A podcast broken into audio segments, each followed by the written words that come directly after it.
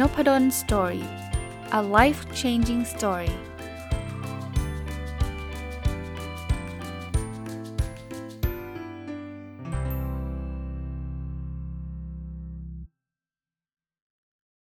สวัสดีครับ ยินดีต้อนรับเข้าสู่นพดล Story Podcast นะครับ ก็วันนี้มีปรับปรุง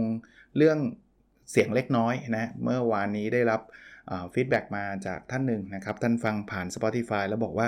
อาจารย์เสียงเสียงค่อนข้างเบาถ้าเทียบกับช่องอื่นนะส่วนตัว1ข้อข้อแรกก็คือผมไม่ได้ฟังผ่าน Spotify ก็เลยไม่ทราบนะครับ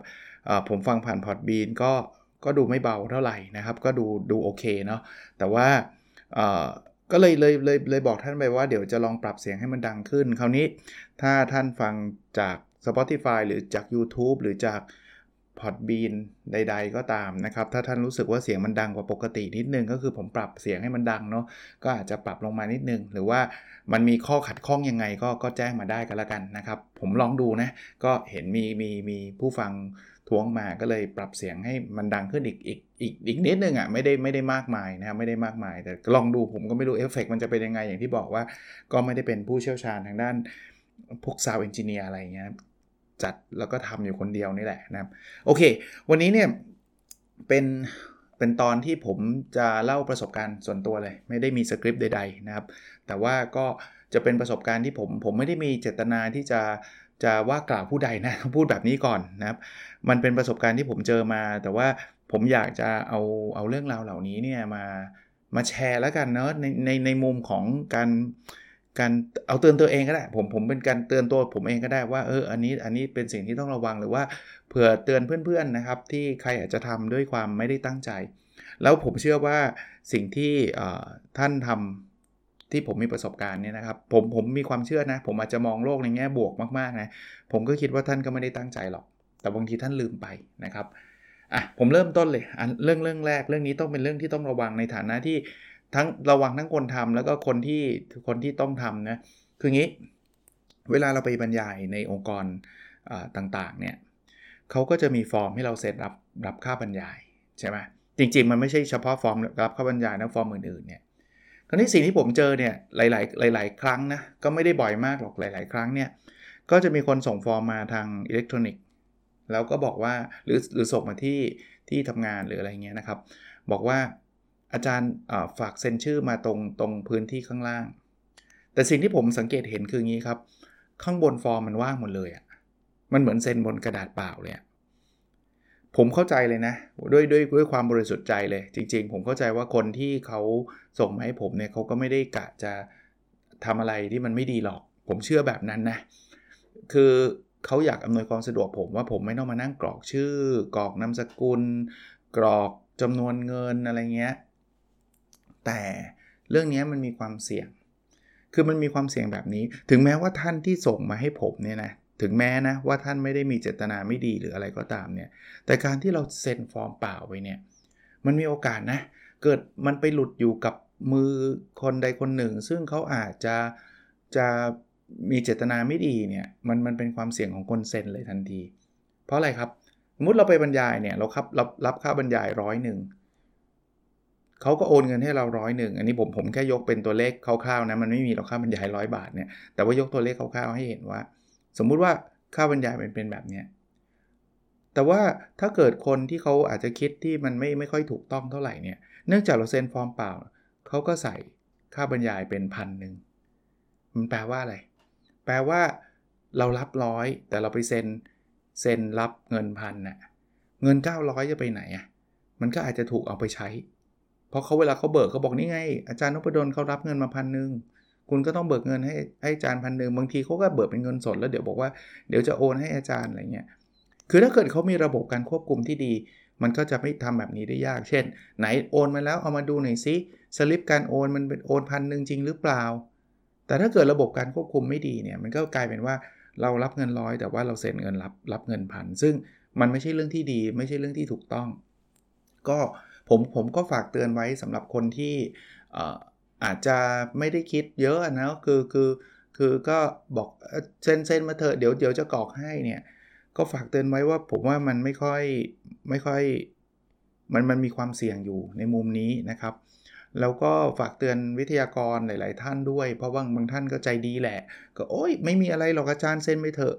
ก็ไม่แน่นะ ไม่แน่บางที อย่างที่ผมบอกจับพัดจับผูไปเนี่ย เราไปเซ็นฟอร์มเปล่า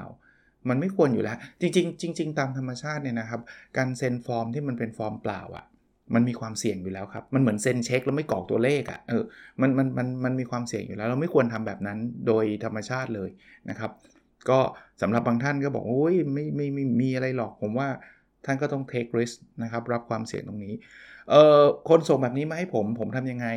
ผมจะตอบกลับไปแบบสุภาพนะ เพราะผมรู้ว่าอย่างที่เขาอย่างที่ผมเข้าใจแหละ เขาไม่ได้มีเจตนาที่จะ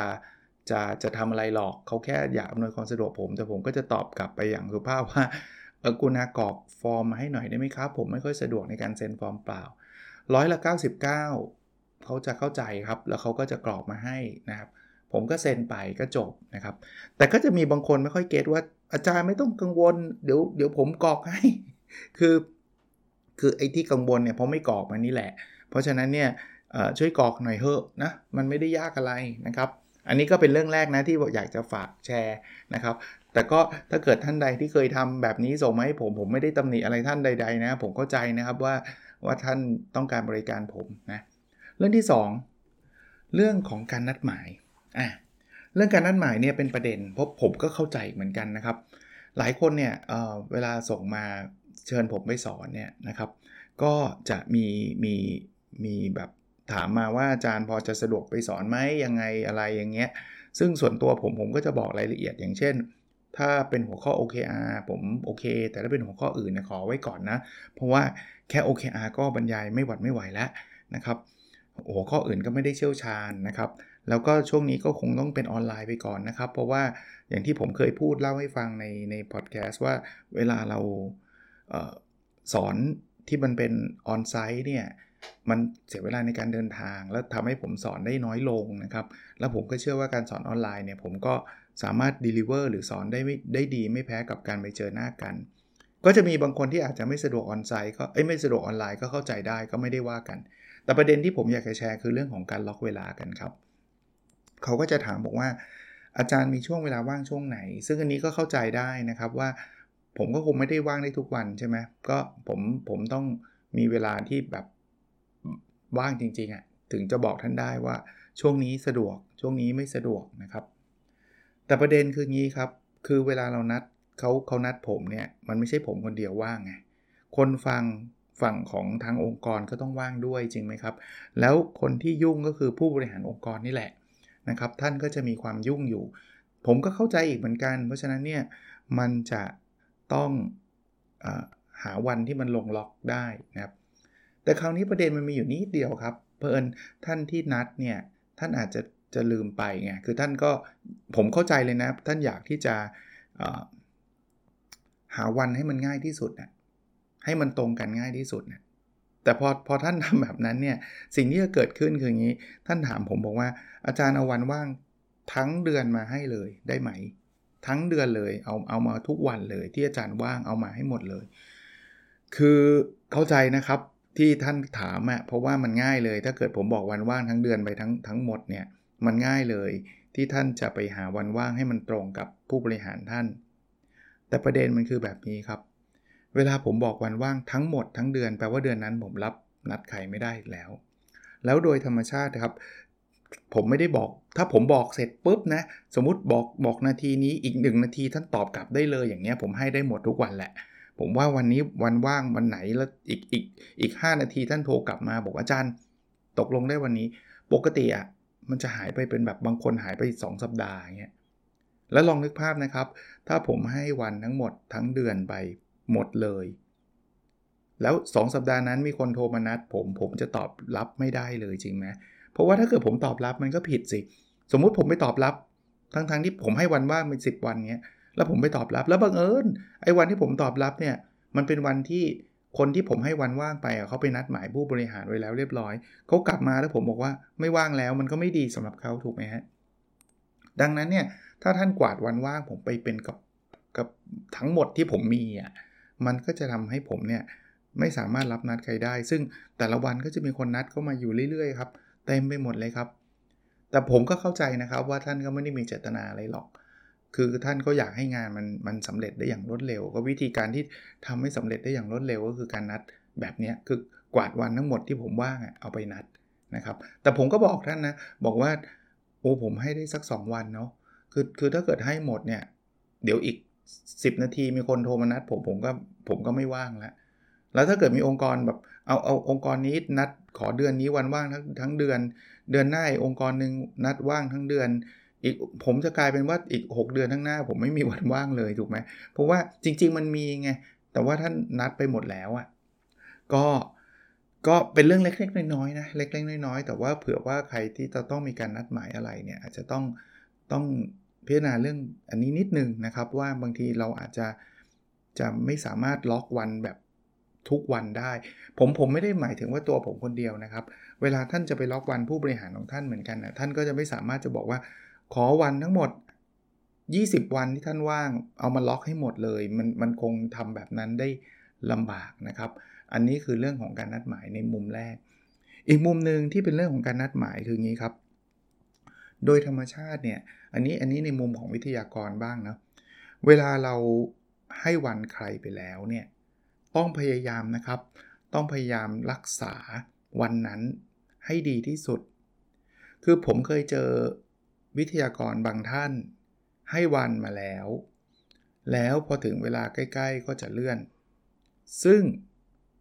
ข้อที่1เนาะผมเข้าใจนะครับว่าบางทีบางอย่างมันมีเหตุการณ์ที่มัน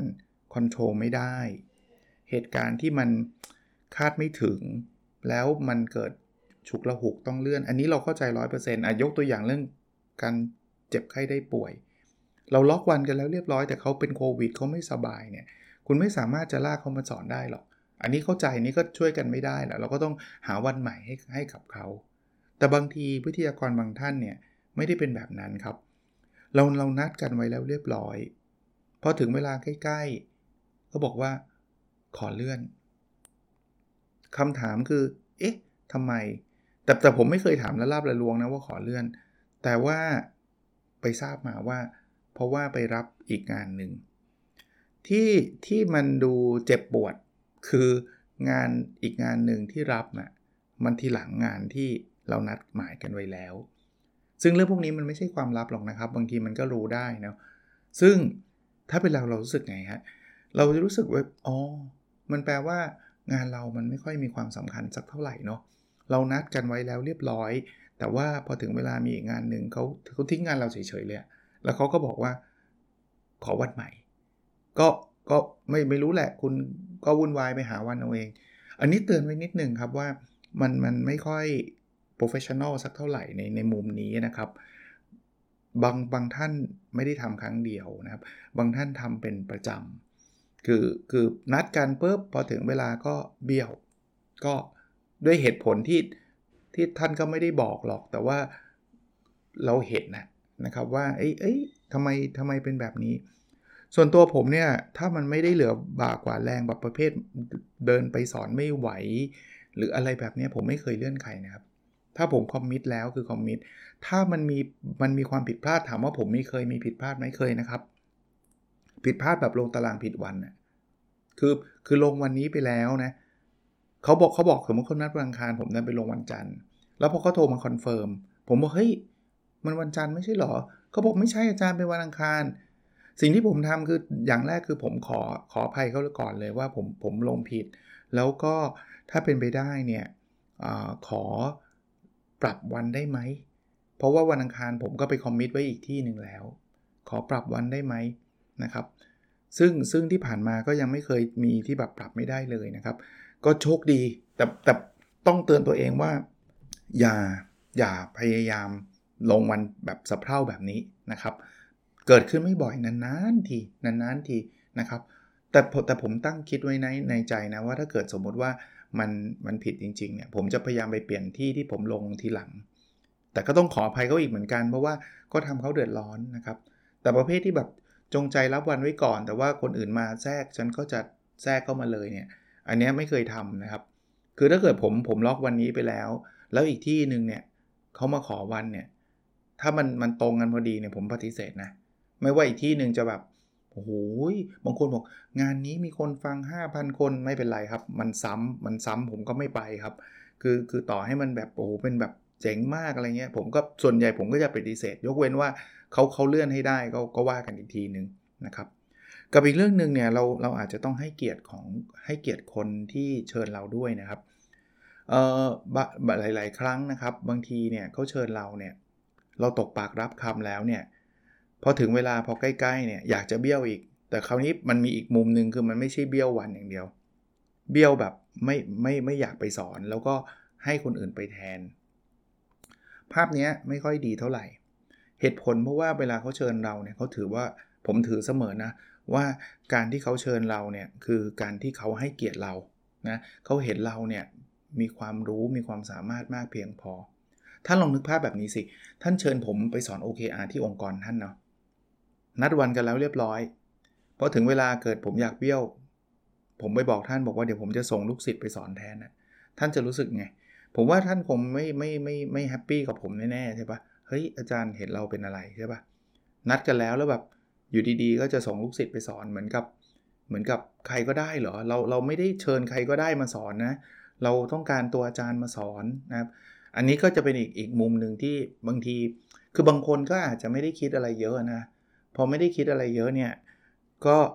ก็พยายามจะหา solution อะก็คือแบบมันไปไม่ได้ใช่ไหมแล้วก็ไม่อยากจะไปเลื่อนเขา บางทีเขาอาจจะมีท่านอาจจะมี commitment อะไรขึ้นมาก็ไม่รู้แหละ แล้วพอไปไม่ได้ก็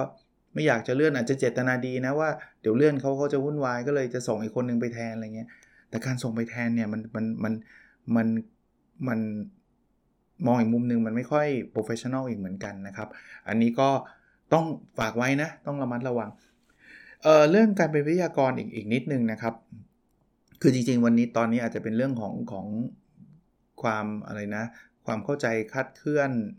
ต่างๆ เกี่ยวกับการเป็นวิทยากรก็ว่าได้นะไม่ว่าการเซ็นฟอร์มเปล่าเมื่อกี้ก็มันก็ต่อเนื่องจากการเป็นวิทยากรนะไม่เรื่องเรื่องของการนัดหมายแล้วก็ไม่ได้ไปไปตามนัด การส่งคนไปแทนอะไรเงี้ยผมขออีกเรื่องหนึ่งแล้วกันนะคือสิ่งที่วิทยากรต้องระวังเหมือนกันก็คือการสื่อสารให้ให้เข้าใจถึง ความต้องการของขององค์กรครับ แต่ก่อนผมผมเคยมีปัญหาเรื่องนี้แต่แต่น้อยมากนะครับ ต้องบอกว่าน้อยมาก แต่เคยมีอยู่บ้างนะครับ ปัญหาเรื่องที่ผมเจอเนี่ยคือมันเป็นเคสแบบนี้คือมีองค์กรองค์กรหนึ่งเนาะเขาก็ติดต่อกับกับจะเรียกว่าอะไรอันเป็น training training center ที่หนึ่งอะเขาก็ติดต่อกับองค์กร เขาก็คุยกับองค์กรถึง requirement ต่าง สุดเสร็จแล้วเนี่ยเขาก็มาติดต่อผมนะครับ เพื่อที่จะให้ผมไปสอน แล้วก็บอก requirement ขององค์กรมากับผม คราวนี้ผมก็ฟังเวลาผมฟังผมไม่ได้คุยกับองค์กรโดยตรงใช่ไหมครับ ผมผมฟังผ่านผ่าน training center ที่เนี่ยนะครับ เป็นเป็นเป็นศูนย์ศูนย์หนึ่งก็แล้วกันไม่ไม่เอ่ยนามแล้วกันนะครับ ก็ผมก็เข้าใจว่าองค์กรต้องการแบบนี้พอเขาบอกผมแบบนั้นอะอะผมยกตัวอย่างนะ แต่ว่ามันไม่ได้เป็นตัวอย่างนี้นะ เช่น เอออยากให้อาจารย์สอนเรื่อง OKR อ่าสมมุตินะสมมุติแต่ในเคสนั้นไม่ใช่เรื่อง OKR นะครับ อยากให้อาจารย์สอนเรื่อง OKR ผมก็โอเคสอนได้ OKR จบใช่ไหมแต่พอวันไปสอนครับ ผมก็สอนของผมเนี่ยก็ OKR เพราะผมได้เข้าใจมามาตลอดว่าองค์กรอยากให้ผมสอน OKR พอตอนเบรกปุ๊บ คนที่เขาฟังอยู่อะเขาเป็น HR องค์กรอะเขาก็ ส่งข้อความมาผ่านเขาก็ไม่ได้มาบอกผมโดยตรงนะเขาก็มาบอก Training Center ซึ่งเขาก็มีพนักงานเนี่ยที่ที่เขาส่งไปเหมือนกับเป็นคนประสานงานอะเออแบบนั้นอะบอกให้อาจารย์สอนหัวข้อพวกนี้ด้วย งงไหมครับ งงครับ เหตุผลเพราะอะไรเพราะว่า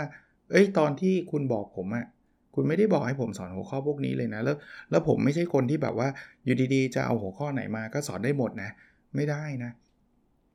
คนนี้ที่เขาเป็นผู้ประสานงาน ซึ่งผมก็ก็ก็เห็นใจเขานะ เพราะว่าผมก็ไม่รู้เขาเป็นเขาอาจจะไม่ได้เป็นคนดิวตั้งแต่ต้นเขาก็เป็นแค่คนคอยสื่อสื่อสารประสานงาน เขาก็เดินมาหาผมว่าอาจารย์คะทางบริษัทอยากให้อาจารย์สอนหัวข้อพวกนี้ค่ะ แต่มาบอกวันนั้นนะ่ะบอกวันที่วันที่ผมบรรยายอยู่อะกำลังบรรยายเบรกเบรกอยู่อะสไลด์สไลด์มันก็ไม่มีสิครับ เพราะว่าเราไม่ได้เตรียมมาเรื่องนี้ เหตุผลที่ไม่ได้เตรียม เพราะว่าตอนที่ผมคุยกับทางทางเทรนนิ่งเซ็นเตอร์ที่เนี่ยเขาก็ไม่เคยบอกผมไงว่าให้ผมสอนหัวข้อพวกนี้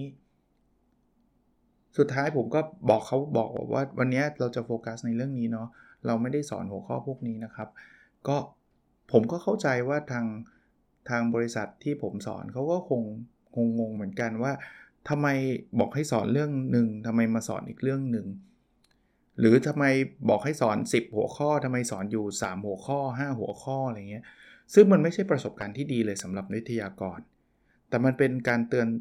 เป็นสิ่งที่ผมเตือนตัวเองตลอดเสมอเลยนะ แล้วนับตั้งแต่นั้นเป็นต้นมาเลยนะครับ จนถึงปัจจุบันนี้ผมปฏิเสธการการบรรยายในลักษณะนี้มาตลอดเลยครับ คือต่อไปนี้ถ้าจะให้ผมสอนเนี่ยจะต้องเป็นองค์กรที่ติดต่อผมมาโดยตรง ผมจะไม่บรรยายผ่าน หน่วยงานอื่น ๆ หรือ training center อื่นๆด้วยความเคารพนะครับคือคือผมก็รู้นะครับว่าบางที่เขาก็ทำงานเป็น professional ไม่เคยพลาดอะไรแบบนี้ แต่ว่าถ้าผมปฏิเสธที่หนึ่งแล้วไปไปไปสอนให้อีกที่หนึ่งผมคิดว่ามันก็คงไม่ค่อยเหมาะสม เอาง่ายที่สุดก็คือผมไปปฏิเสธทุกที่ ถ้า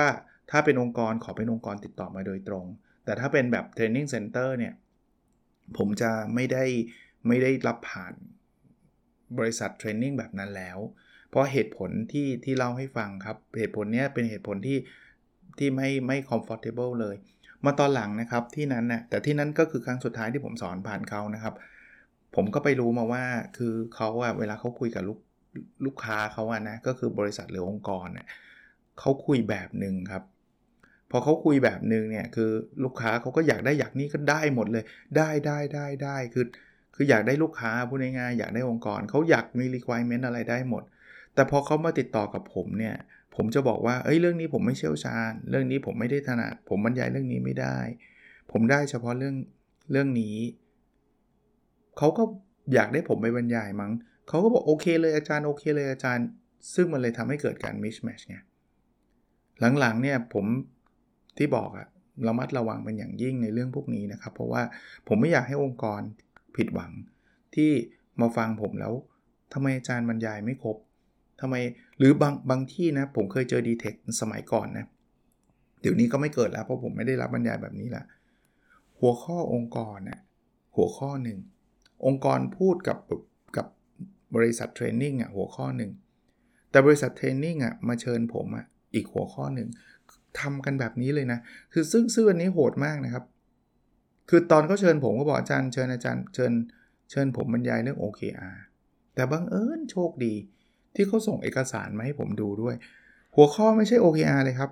หัวข้อเป็นเรื่องของ strategic planning การวางแผนกลยุทธ์ ซึ่งมันไม่ได้เกี่ยวกับ OKR เลยด้วยซ้ำผมเลยบอกเดี๋ยวนะ เดี๋ยวเดี๋ยวหัวข้อนี้คือหัวข้ออะไรบอก strategic planning ไม่ได้เขียนผิดใช่ไหมไม่ได้เขียนผิดผมบรรยายไม่ได้เขาบอกอาจารย์ก็เอา OKR ใส่เข้าไปเลย โอ้โหโชคดีนะเนี่ยที่เห็นก่อนผมก็เลยไม่ไม่ใส่ครับ ใส่เข้าไปได้ไงเรามันคนละเรื่องเลย คือมันไม่ใช่ว่าอะไรก็ได้นะ คือแบบแบบ เอ้ยคนเขาเรียนเขาไม่รู้หรอกอาจารย์ยัดยัดเข้าไปอย่างโหมันมันเสียชื่อเรามากๆนะที่เราแบบเขาเขากำลังจะตั้งใจเรียนเรื่องการวางแผนกลยุทธ์แล้วอยู่ดีอาจารย์เอาโอเคไปยัดนะอาจารย์ก็พยายามมีมีแบบนี้ด้วยนะครับ อาจารย์ก็พยายามพูดให้มันลิงก์เข้าไปให้ได้อะไรเงี้ย no คือคือไม่เอาทำแบบนั้นไม่มีประโยชน์กับเขาแล้วมันหลอกลวงเลยอะแบบนั้นน่ะผมว่ามันไม่ถูกต้องอย่างยิ่ง ก็เลิกครับ ก็ก็โอเคครับก็เลยกลายเป็นแบบนั้น วันนี้อาจจะมาแชร์ในมุมแบบ คือ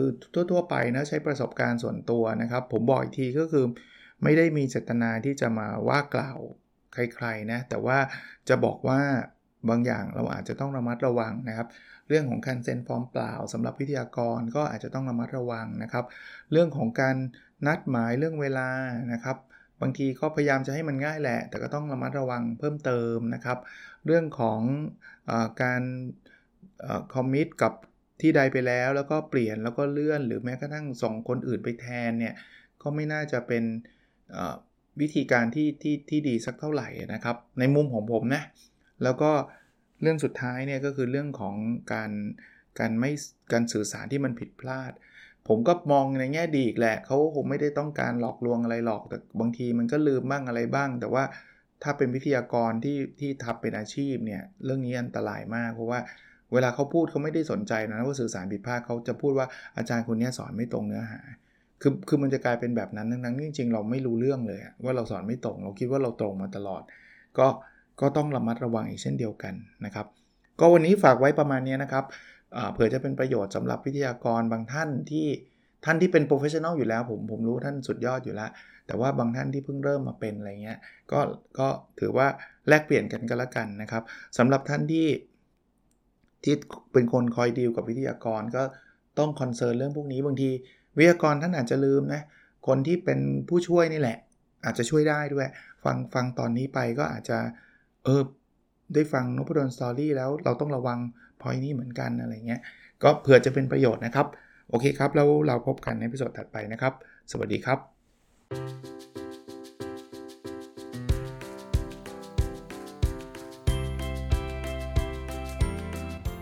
n o p a d o n Story